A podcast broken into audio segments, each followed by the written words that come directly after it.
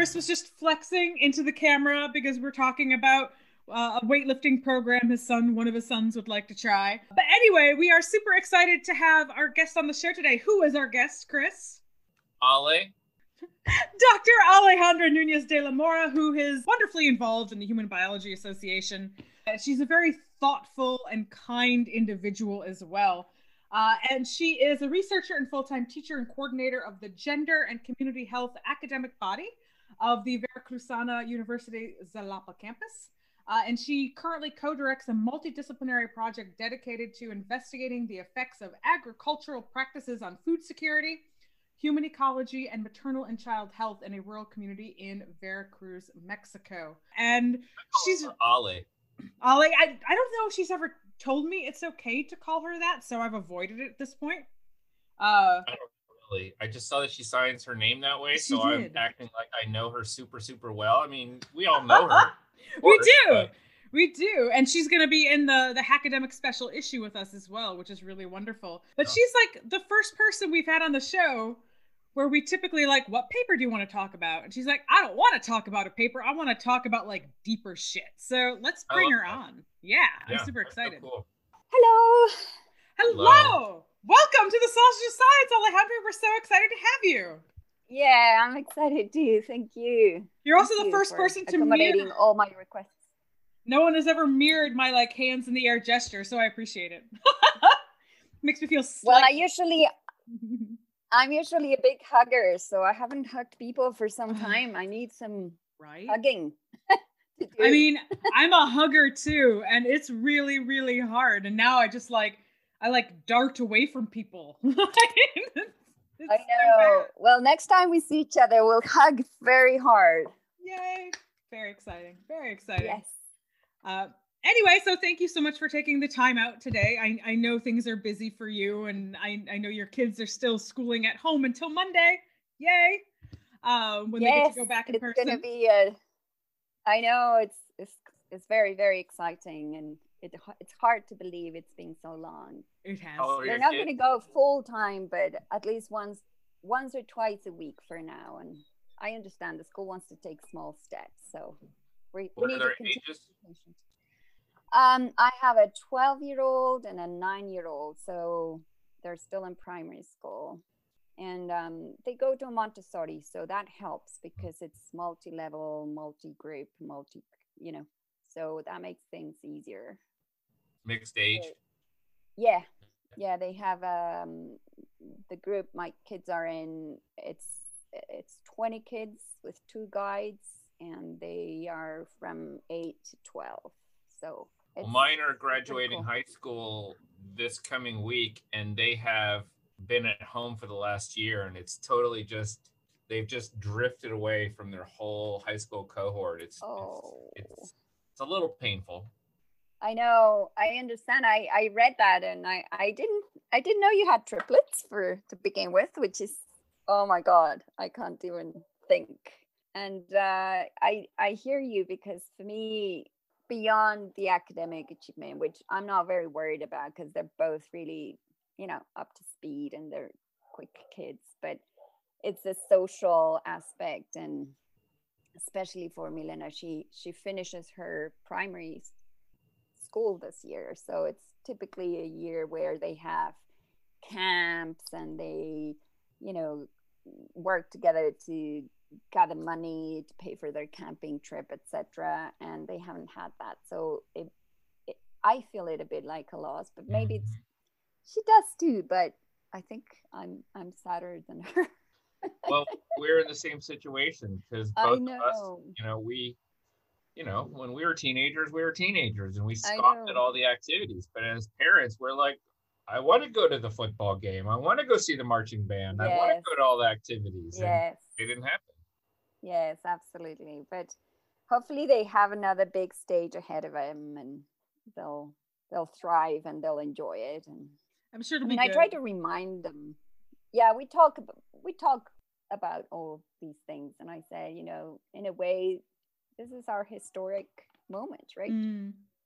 Yeah. So I, I very much wonder. I have a two year old nephew. He just turned two this April.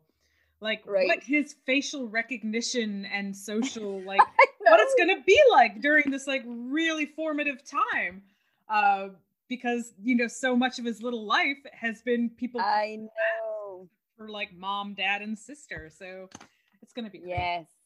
Well, good thing that he's got a sister. I have a nephew too who's nine months old. And the other day, my sister in law said, Oh, look, his first interaction with another baby. And I thought, Oh my God, right? Like nine months Mhm. with only your mom and your dad as interaction. That must have shaped something in Yeah. your brain.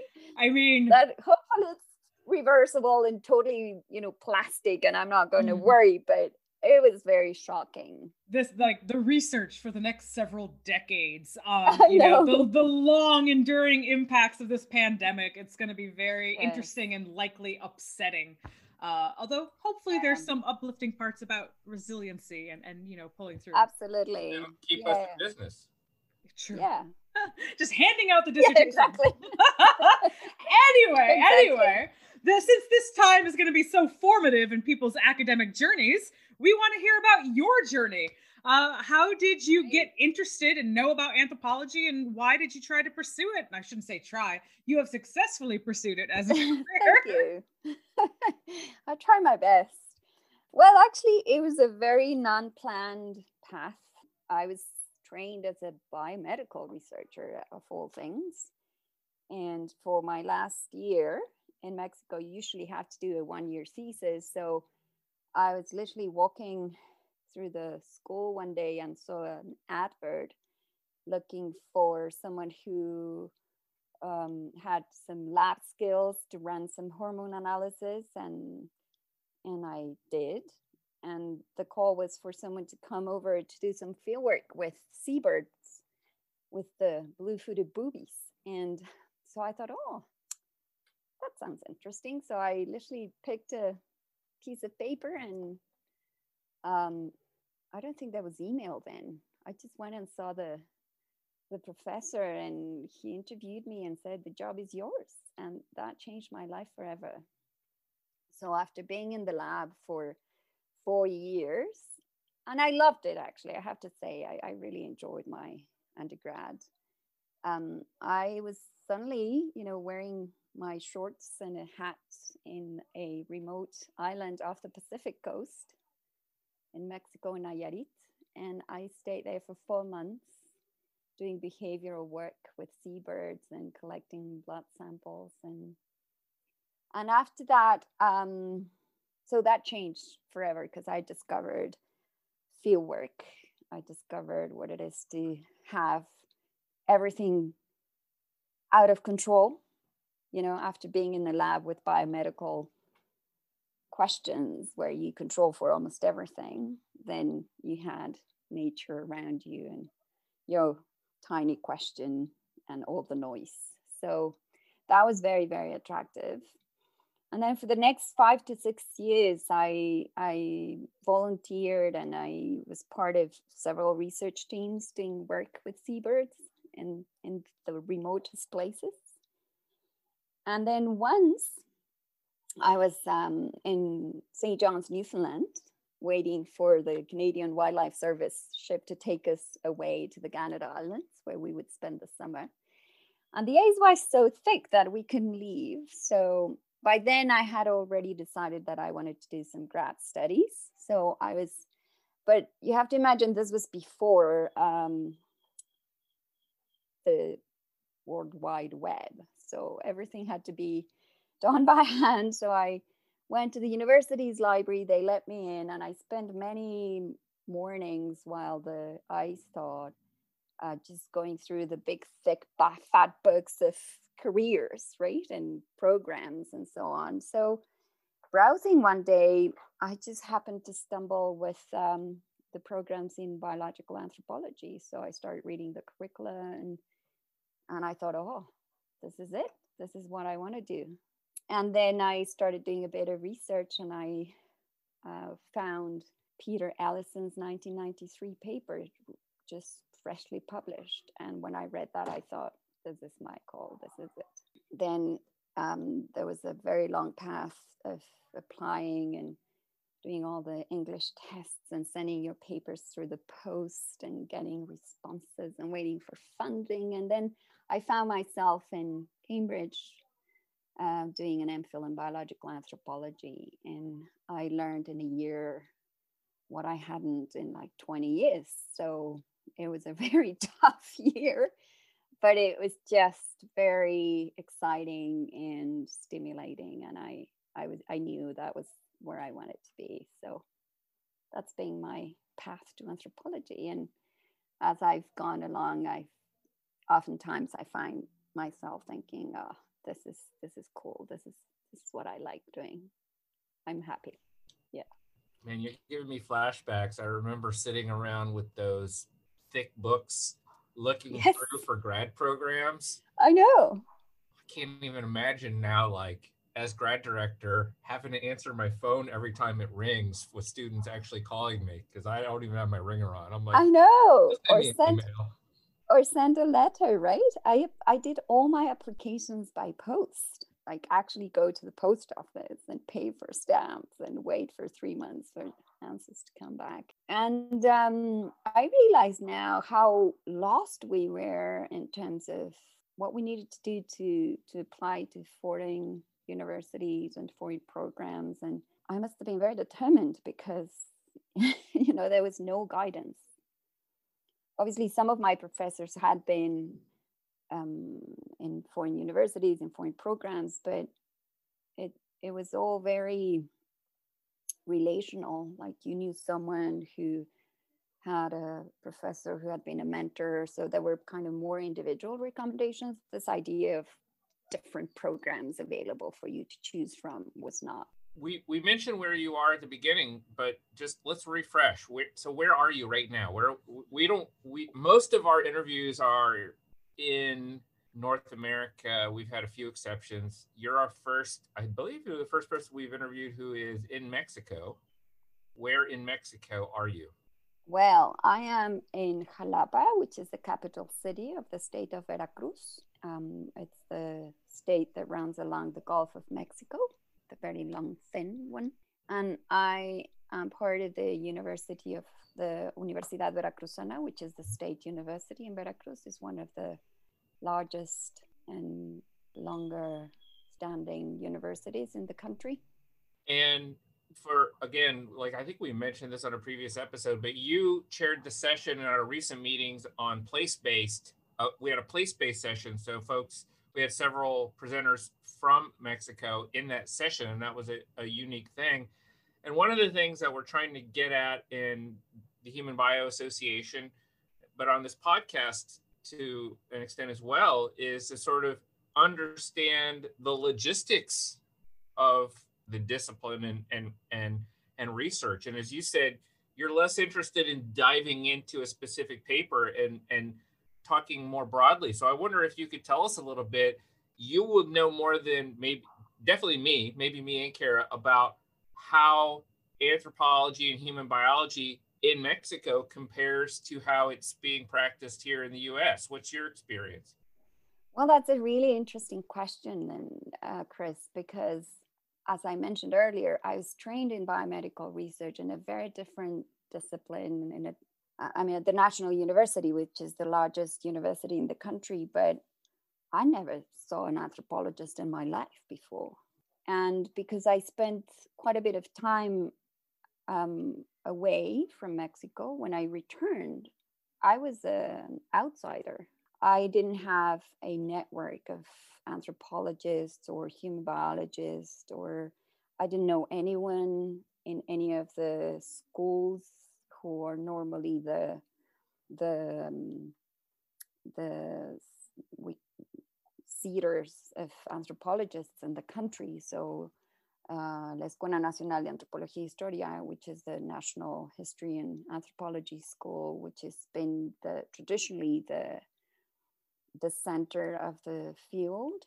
I didn't know anybody. Nobody knew me. Nobody knew my work. I didn't know anybody's work. So it was like starting from scratch. And to this day, um, most of my colleagues, my interactions, my collaborations are with the network I built while a grad student. In the last five years that I've been, well, I've been back in Mexico for longer than that, but after I finally established myself in an institution, I've, I've done, I've actively sought out to and reached out to my local colleagues. So now I feel I have a bit, a, a little bit better idea of, of what is going on. I have now taught at ENAH, the School of Anthropology and History, as an invited lecturer for two terms. So I've gotten to know some of the students and some of my colleagues. I now have a few stud- uh, students which I co mentor. So that has brought me closer to the community. And the HBA session that you mentioned was a big opportunity for me to reach out to my colleagues, which I don't know. Also, was an interest of me introducing myself to the community, but also identifying ourselves as a group that might go to the HBA as a group and not only as an individual. So, um, in answer to your specific question, um, there's a very long tradition of physical anthropology in Mexico, probably even before uh, some of the very long-standing programs in North America started. There was already a very big movement in Mexico, as almost in any other place. It's been shaped and colored by the historical and political and ideologic environment. Right, we're all product of our own histories, and um, and now what I see now, a little bit from afar, because as I say, I wouldn't dare say I am part of that um, group of anthropologists. I think there's a lot of new fresh blood who's now interacting with other disciplines. And I, I you know there, there's a lot of uh, great work being done a, a, lot more multidisciplinary in its origin it was very focused on growth development, you know, physical anthropology, uh, very strongly focused on that. I guess it was the times, right? Very strongly on social and cultural anthropology and um, ethnography, documenting the enormous diversity that we have in the country, of course. And now I see a lot of the younger scholars reaching out and doing collaborations in genetics and molecular evolution. And so I think the diversity it's it's it's clearer now and i'm excited to be part of that. We, we can no mm-hmm. longer sit in our academic and research silos. We we just can't. Yeah. uh, and we also can only know so much which is why you collaborate. We exactly. can't be experts in everything. Absolutely. One thing that i've always very much admired about you alejandra is that you truly do stand on all three legs of academia with with your research your teaching and your service. I, I know you're very committed to both your teaching and and your mentorship which often kind of crosses all three of those legs of academia of teaching, research, and service. Uh, but first, let's start with the research uh, to just kind of hear where you're at now. Uh, I, I, know you do a number of things with maternal and child health, but I'd like to hear in your own words of, of where your research program is and maybe how it's had to go into a standstill these past past 15 16 months and you know where you see it heading yeah well um, i'm not sure i have a program as such right? And this is why I, when you ask me, what do you want to talk? And I think what I want to share is what's been my experience recently in terms of how the circumstances have shaped much of what I've done in the last few years. Um, as I mentioned, when I returned from from England and I found myself alone in a new place, because this is not my city of birth either. So it was everything changed, and my husband and I came to Jalapa, established here. It took some time to find jobs for both and get to know the community, get to know the people, etc. And um, I had some ideas of what I wanted to do, but I had no funding, right? And so it took a while. And a former colleague of mine or a friend whom I met at the university, in the National University in my early years, called me one day and said, you know, I've been working. She's an um, she's an ecologist who works in soil ecology and agricultural production and so on. And she said, there's a project I'm collaborating with in a small rural community near Jalapa, and we need someone who's interested in health and child maternal health. Would you be up for collaborating? And I thought, well, sure. So that was the beginning of the Demano project. In fact, my other collaborator, Guadalupe Amezcua, had been uh, present in the community for a few years already.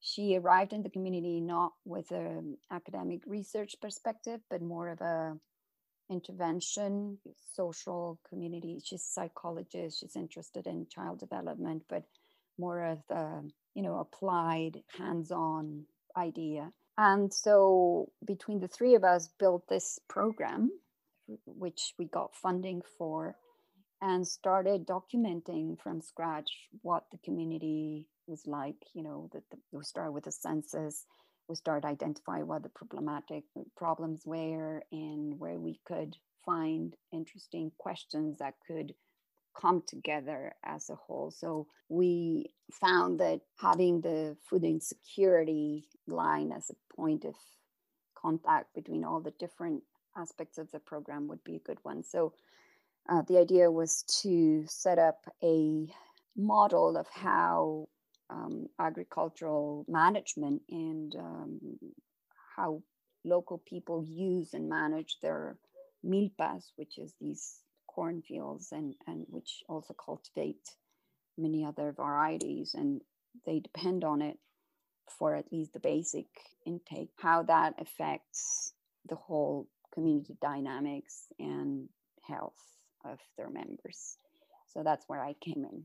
And we've been working there for six years now. And it, has been a very steep curve for me in many respects. It's been a very challenging experience, very rewarding and a very happy one, but challenging in the sense that it's always very easy to say, oh, we love multidisciplinary and interdisciplinary and different you know approaches to work in the field as applied and incidents and research and basic. But oh my when it really comes down to meeting everybody's needs and everybody's expectations and everybody's methods it's hard. And i quickly realized that some of the practices that we have as biological anthropologists are non-compatible with many of the other methods and approaches that other people may have. So that was like very challenging. Well in this particular case it was very clear that some of us in the team had a more scientific perspective in that you know we need to be rigorous about not bias our data collection and how you interact with people so that it's a very fine balance right? To to to interact with people and be part of or try to respond to their interests and their needs but at the same time keep your distance so that you don't generate the type of relationships but that might lead to bias or information that is not exactly what you would consider under the scientific paradigm objective, right? Yeah. and then you have the other perspective where people are there to actually solve a problem, mm-hmm. regardless of how they do it. And there were a few times where the tensions were very palpable and the negotiation was not always easy. So that was a big, big, big, big learning curve. And I think I'm better for it, but it was not easy.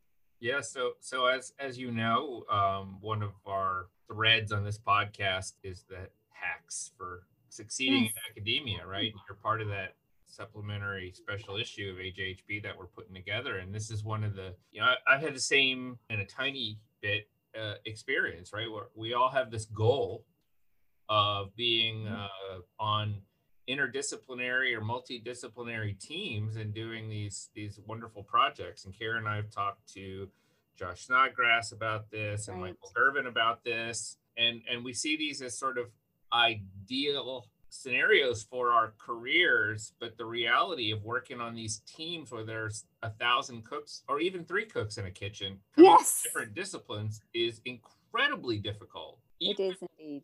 Even co-authoring a paper with three people, if one person is not in charge, three people at the same career stage is so hard. It is. So I'm curious as to, I don't know, let's let's turn it into a bit of a academics. Like, how do you navigate something like that? What would you would you do it again? Would you steer away, or what? What sort of what have you learned from that experience? That's a very good question. It's not the type of work I would continue doing because the the the tensions are are sometimes very unsettling. And and we're all friends right? Like well colleagues in friendly terms. Like we we never step the line right? But um in particular as a human biologist who works with contemporary living people you have to be very clear about your ethical stance right? And um, different people see things very differently with regards to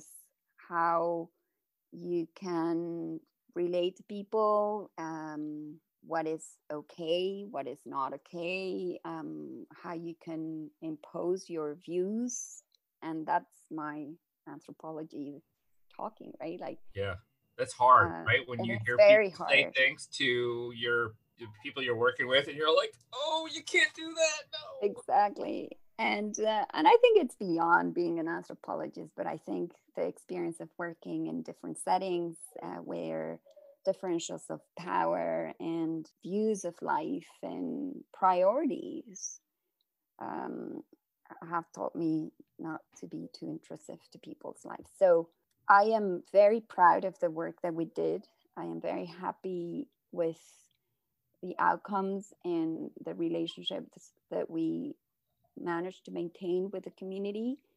And in particularly, I'm very pleased with having had students or people who were just beginning to interact and and it was their first experience in the field that I, I'm I'm very happy to have had the chance to discuss all these things with these that they saw it live, that they lived it. It was not just theoretical. So they they realized all the the difficulties and the challenges that this kind of work involves. So I think that in terms of sharing the experience with people who were just beginning to live this life was probably one of the most fruitful aspects of that work. And in the future, I mean, sadly, that funding ended. And as you can imagine, the current situation in Mexico is not very conducive to long term work funding is hard to come by, and um, the current administration has very particular ideas of what kind of research needs to be funded. So I may not have any funding for the next years, and therefore I'm trying to take this, you know, break in the road to to think again what I really want to do, what really moves me, what I would not want to repeat, and put myself in a less of a complex mm. situation. And also, I mean, with COVID, having this one year of a totally change in dynamics allowed me to again focus on finishing up some writing and and um, kind of tying the bows in different bits of pieces. And I think I may close my collaboration with with mm. that project in particular. And for the future, I would like to continue working with different communities, but in a less intimate way. The work of the Manon meant that we were at the community every week. Mm. We met everybody by name, we knew everybody's stories. So that has huge advantages because it gives it gives you a, a, a, de- a an amount of detail and nuance understanding of the community, but at the same time, it makes it really hard to keep your distance. And super intensive for you as yes. in terms of having a life and teaching and all of that. I mean, we all yeah one of the biggest reasons I, after grad school, decided to do my field work not in my own town is so that my family and my work life could be easily distinguished. That's right. So I one thank you all for putting up with the antics of my cat who just cannot seem to contain herself at the moment. There we go. That was quite a show, I gotta say. That was a rare. Well, you she's quiet, so that's good. You can see her like trying to burrow into my shirt, like just below the camera level. Anyway, you know, talking about these collaborations that are very intensive and have, you know, a lot of pros and a lot of cons. You, you mentioned bringing students in on this, and I'm really curious to to kind of hear how that very intense uh, research experience like how that shapes your mentorship and teaching both in the field and i guess you know in the classroom and the lab as well. Yes well again because it was such an intense um, teamwork one quickly realizes that there's only one way to shape those relationships and that's like horizontally and in equal terms. So i say my students but they're really my colleagues. We just talk and address and consider and think of each other as equals in that respect. And that has been very important for me because um, it's just a different dynamic that you generate. And it makes it easier for you to see your shortcomings or your, you know, your good points in a way. And it makes for a very honest interaction. So that trust is always at the center of it. And because it was a long term, I mean, five, six years of a very detailed data collection by different people.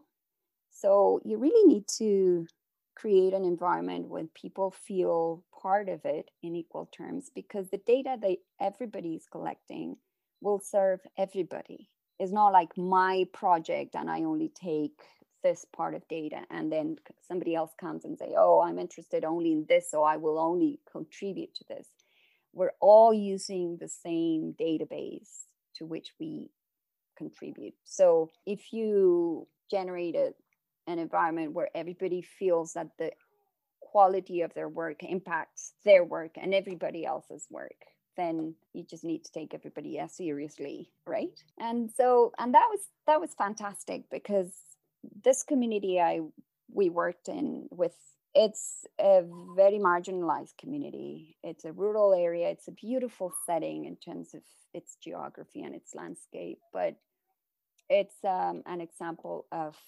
how life in rural Mexico can be. So when you get to know the people and their lives and their histories in such detail, and you realize how harsh some people have it, then you need you need a debrief every time you come back from the field. So uh-huh. luckily we needed to drive. We need to drive about an hour and 20 minutes to the site. So we usually talk on the way back about how we felt and what we saw and how we deconstruct that and how we place that in the whole in the context of the you know current local and national and world situation. So that makes for a very intimate um, relationship with the group that I mentored, and it was a it was a joy. It was really, it still is to have those people that are very motivated, very interested, and very committed to the cause. And um, it's been great company. So I don't see it as me being the teacher or the mentor, but being kind of maybe someone who's a few steps ahead in experience and and that's all. But it's been it has shaped the way i i interact with people that i work with. I, I have a weekly lab meeting and i find it is important for me to be able to act like a human with, yes. with their students but i don't talk to them really like i do when i'm in a classroom because we we know each other better. So we can we can vent a little, we can complain a little, and then you know circle back and qualify it and put it in context without people um, making undue assumptions. And and it is a really important piece of how a lab works. It's just having some yes. space. Yes, and that ha- is it's interesting you say that because I have lived uh, during all those years that I did uh, seabird work I lived in remote places, islands for months in cabins where there, you know, you had tiny, tiny spaces because it was blowing a gale outside. And I lived in very intimate, you know, spaces with people that I luckily ended up having as great friends, and I still do, but it could have been hell, right? And this kind of field work is not so much like you can you're together part of the week you're in the car you're in the field you share very intense things you talk about it but there's always that distance. I i really appreciate and i like my students and some of them are my friends now but it's not like we've had a shower together as i did in the field right? So it's that distance that also allows for you to keep some of your thoughts to yourself and them to themselves.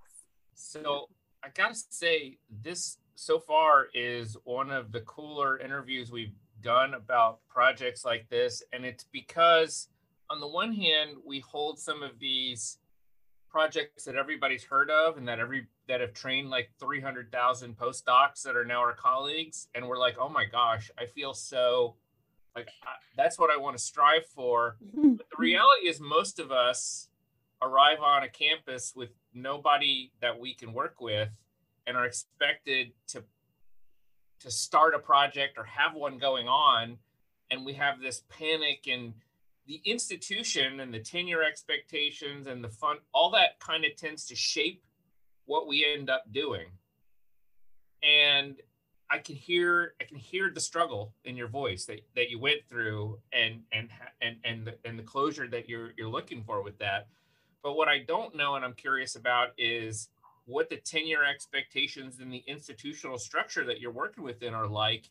Are you working with PhD and master students? Do you have the same type of tenure structure that we do in the US? What to what extent does the institution shape your decision making in your process?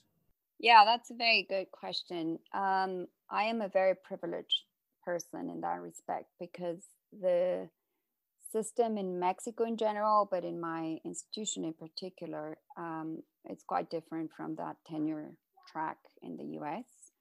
There is obviously a structure that typically people need to advance and based on yeah your your work your research your teaching obviously but also time and other non-academic related influences obviously um, in my case, when I came back from from England, I spent a couple of times as a postdoc to a university in the UK. So I had that time of being part of the year in Mexico, trying to find my feet, and being secure with a structure and a network and funds and a salary to to work that transition. And I was very fortunate because in those days there was still a scheme by the Mexican National Science uh, equivalent to the NSF, where it, it, it meant it was aimed to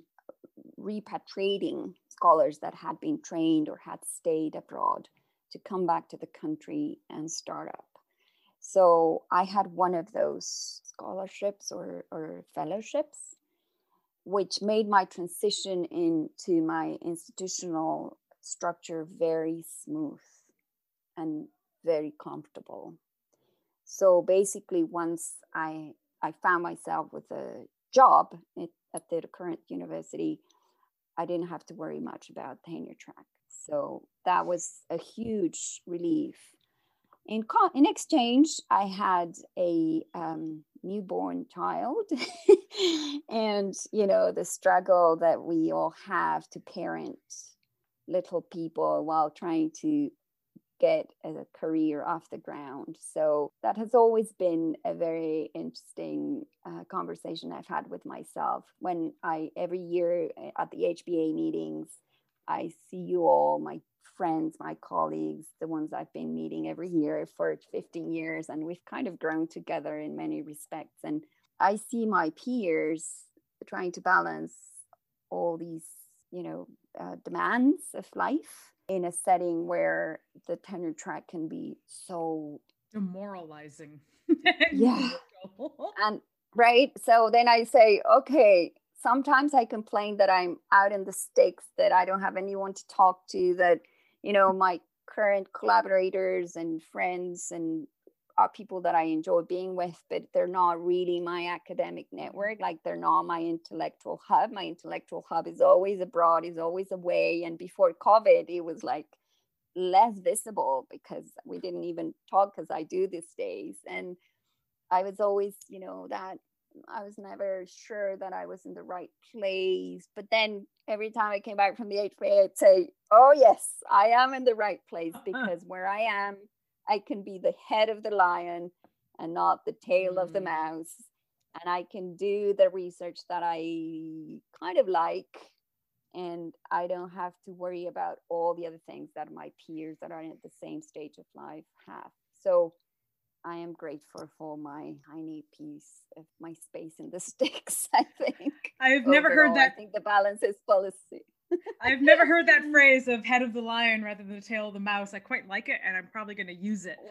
oh yeah, you're welcome. It was a quick translation of a very popular saying in Spanish. Uh, you'd rather be the yeah the the no it's the other way around the head of the mouse and the tail of the lion. It's the other way around. So with the D'Amato project kind of coming to a close and covid issues and then you know obvious funding issues given the administration of mexico what's next uh, where do you see things going forward for you? Well i have a um, pile of data that i feel that i have a responsibility to work into pieces that can be read and can contribute something. So that will keep me busy. Um, in the last few months, I've also been working with um, Gillian Bentley, my former supervisor, and we've been turning out the papers that were remained from my PhD and other PhDs 20 years ago data.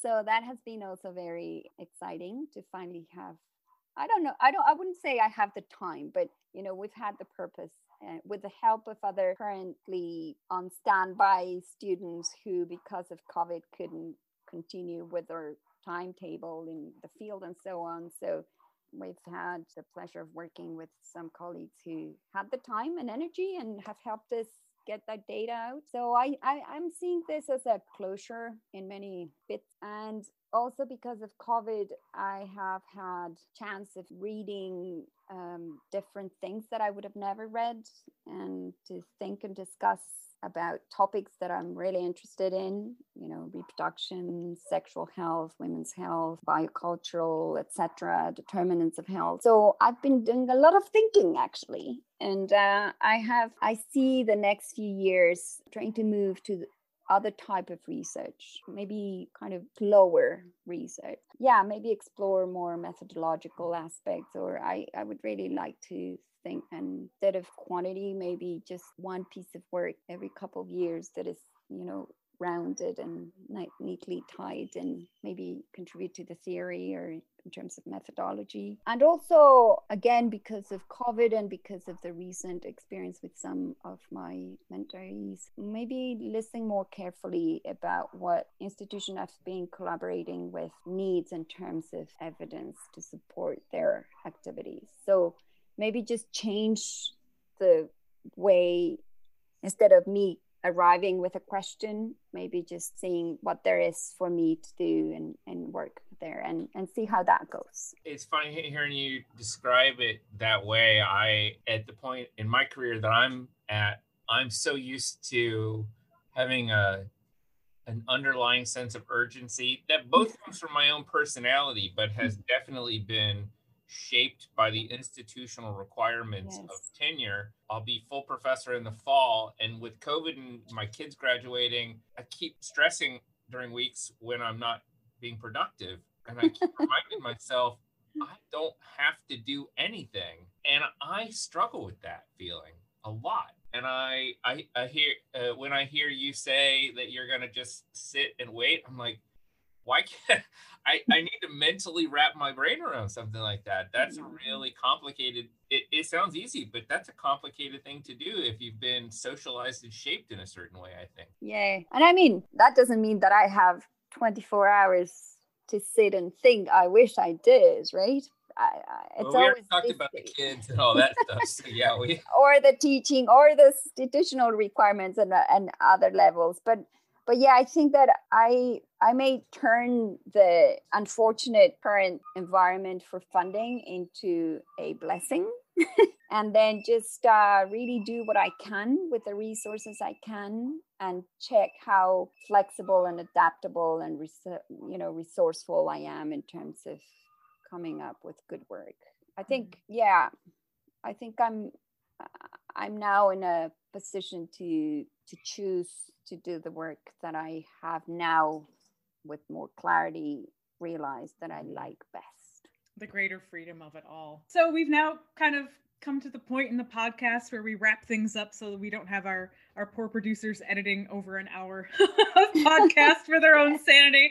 Uh, because they're grad students with lots of draws on their time. Uh, we always like to close out with the, the kind of fun question of when you aren't deep thinking about anthropology and parenting and all the other draws on your attention what kind of fun things do you do alejandra well i love being outdoors so I love being outdoors with my family, either on the bike or by the sea or by the river. We live in a beautiful area where it's not difficult to just jump in the car and go somewhere green.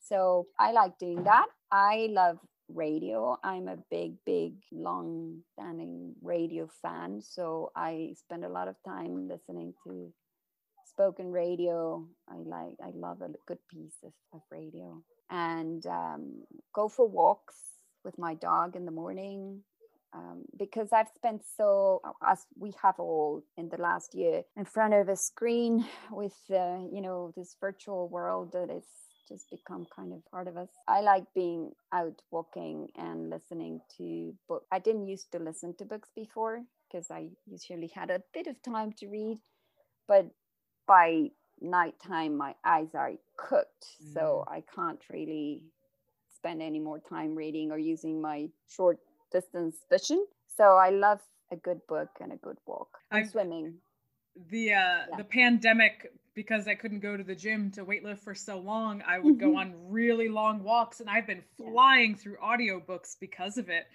and I've really enjoyed it. Except yes. when it's when it's like a topic that's actually relevant to something I'm teaching or researching. because it turns out like the way audiobooks break up the chapters don't actually line up with the text chapters. So if yes. I try to go back and find like a quote, I never can and it drives me batty. Um yeah. Anyway, that sounds lovely. Being able to go to the water and green spaces so quickly from home is a really, really nice thing. And as yeah. we're where my husband just got home so we can start packing for our camping trip this yeah weekend. i'm jealous about that i'm uh, so excited well, uh, we just learned from jerry DeSilva and his book who we interviewed last week that walking is good for your brain it is it's good for yes. all things Not well, that we already know that, but now we know the mechanism. So we can oh. geek out on listening to books while we walk about how good it is to walk. To walk. yes and I have to say that when um, the few times in my life where I've been really, really angry or really, really upset or really, really sad, walking it off has come so mm-hmm. naturally that it must be ingrained in our. I feel like walking it off is a much better thing to do for a mental injury than a physical injury. the way people always use walk it off. it's an interesting thing to think about. Um, anyway, Alejandra, this has been really wonderful chatting and to see you because it's been like two years since uh, we've seen you or something. I know. Uh, so this has been really wonderful. No, thank you, thank you, and um, it's lovely to hear